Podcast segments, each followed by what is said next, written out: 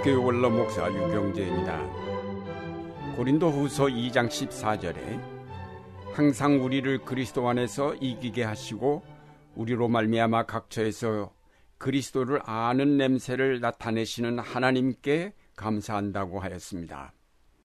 사도 바울의 이 고백만 본다면 우리는 그가 모든 일에 성공적인 사람이라고 생각하기 쉽습니다. 사도 바울은 로마의 개선 장군처럼 승승장구의 복음 전도자였다고 생각하기 쉬운데 그러나 고린도 후서를 자세히 읽어보면 바울은 그런 개선 장군과는 거리가 먼 사람입니다. 오히려 그는 약하고 항상 그의 사도성을 의심받고 그리고 극심한 박해와 고난을 당한 자였습니다. 그렇다면 도대체 바울이 말한 승리는 무엇일까요? 하나님이 우리를 그리스도 안에서 항상 이기게 하신다고 말할 때에 그것은 무엇을 의미하였을까요? 이 구절을 공동 번역으로 보면 우리를 그리스도의 개선 행진에 언제나 끼워 주시는 하나님께 감사드린다고 하였습니다. 바울이 말하는 승리란 결국 그리스도의 승리를 말하는 것입니다. 그러면 그리스도의 승리란 무엇입니까? 그것은 그리스도께서 하늘의 영광을 비워놓고 이 땅에 육신을 입고 오시어 고난당하고 마침내 십자가의 죽으심으로 얻은 승리를 말합니다. 십자가를 통하여 죄의 권세를 깨뜨려 모든 인류를 죄에서 자유하게 하신 승리입니다. 인간을 구속하던 죽음의 세력을 격파하고 하나님의 백성이 되게 하신 승리입니다. 하나님의 구속의 역사를 성취시킨 승리입니다. 사도 바울이 바로 이런 그리스도의 승리에 동참했다는 것도 그가 그리스도를 전파하는 곳마다 구원의 역사가 일어나고 많은 사람이 회개하여 예수를 믿었다는 것을 말합니다. 사도 바울은 누구보다도 전도를 많이 한 사람입니다. 3차에 걸친 그의 전도 여행을 통하여 소아세아 지역과 헬라 지역에 많은 교회를 세웠습니다. 그는 이방인의 사도임을 자처하면서 다른 어떤 사도보다 더 많은 지역을 두루다니며 복음을 전했고 복음이 전파된 곳에서는 언제나 변화의 역사가 일어났습니다. 사도 바울은 이 모든 역사를 그리스도의 승리에 동참한 것으로 보았습니다. 그러나 바울은 이런 승리를 자기의 자랑으로 여기지 않았습니다. 전혀 불가능하리라고 보았던 곳에 복음이 받아들여지고 사람들이 예수를 믿는 것을 보면서 그것은 자기의 능력으로 이루어진 것이라고 보지 않았습니다. 특별히 이 편지를 보낸 고린도는 문제가 많은 도시였습니다. 고린도는 상노의 요충지여서 많은 나라 사람들이 드나드는 도시였습니다. 따라서 이 도시는 헬라의 여러 도시 가운데 가장 풍요로운 도시였습니다. 그러나 동시에 그곳은 사치와 도덕적인 부패와 온갖 죄악이 깃들이는 온상이기도 하였습니다. 그곳에는 여러 잡신들을 위한 신당이 많았고 앞으로다일 신당에는 천명이나 되는 고급 창녀들이 있었다고 합니다. 바울은 2차 선교 여행 때에 고린도에 1년 6개월이나 머물면서 집중적으로 전도를 하여 교회를 세웠습니다. 참으로 교회가 세워질 수 없다고 생각된 고린도에 교회가 세워진 것은 놀라운 승리가 아닐 수 없습니다. 그러나 바울은 이런 승리를 표현할 때 하나님께서 자기를 그리스도의 개선 행진에 끼워 주신 것이라고 하였습니다. 바울은 철저하게 그 모든 일이 자기의 능력이 아닌 순전히 하나님의 능력으로 이루어진 것임을 알았습니다. 고린도 후서 4장 7절에서 우리가 이 보배를 질그릇에 가졌으니 이는 능력의 심이 큰 것이 하나님께 있고 우리에게 있지 아니함을 알게 하려 함이라고 하였습니다. 능력이 하나님께 속한 것이지 자기에게 속한 것이 아니라고 하였습니다. 그는 말하기를 나를 위하여는 약한 것들 외에 자랑치 아니하겠다고도 하였습니다. 바울은 우리로 하나님의 도구가 된 인간을 보지 말고 그 뒤에서 역사하시는 하나님을 보도록 가르치고 있는 것입니다.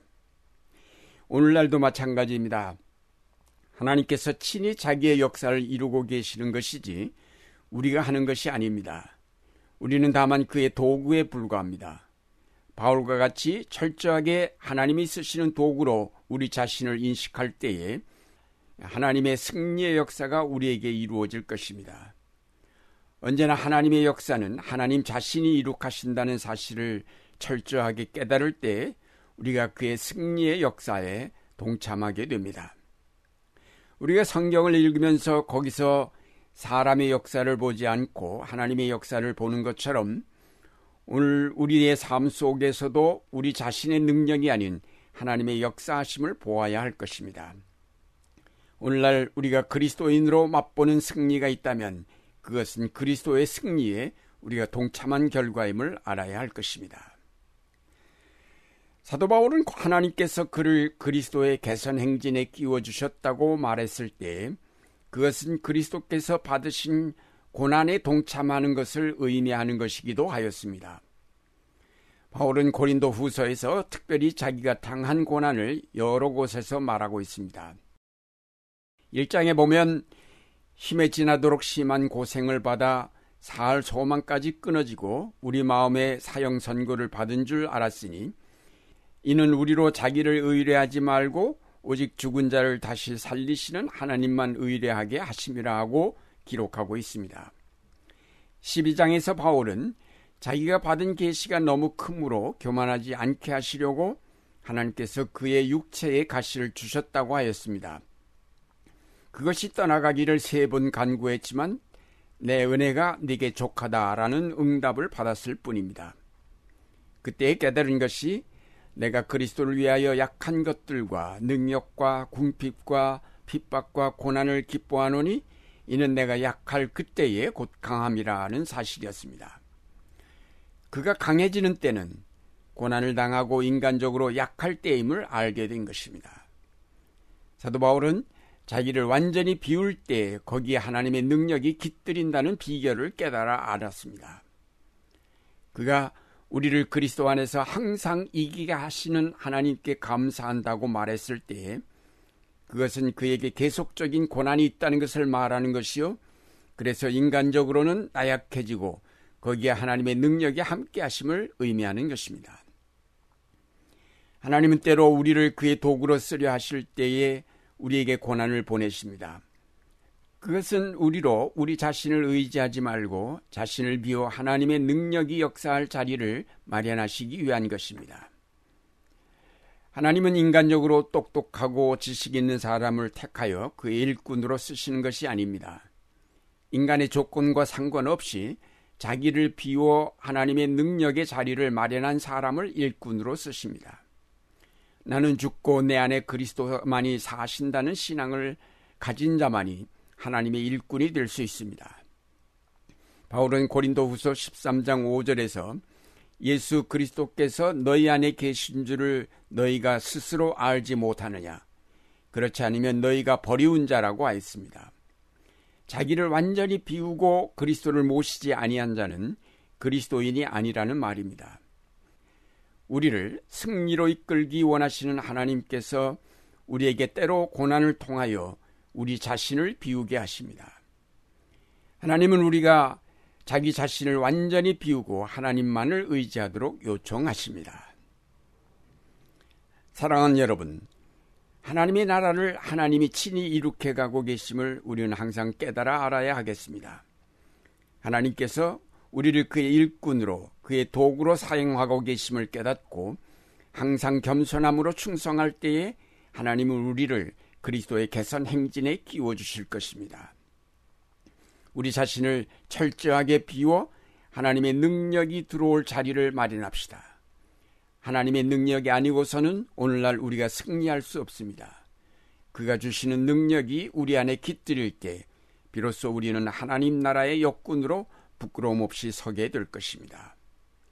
항상 그리스도 안에서 우리를 이기게 하시는 하나님께 감사하는 여러분이 되시기를 바랍니다.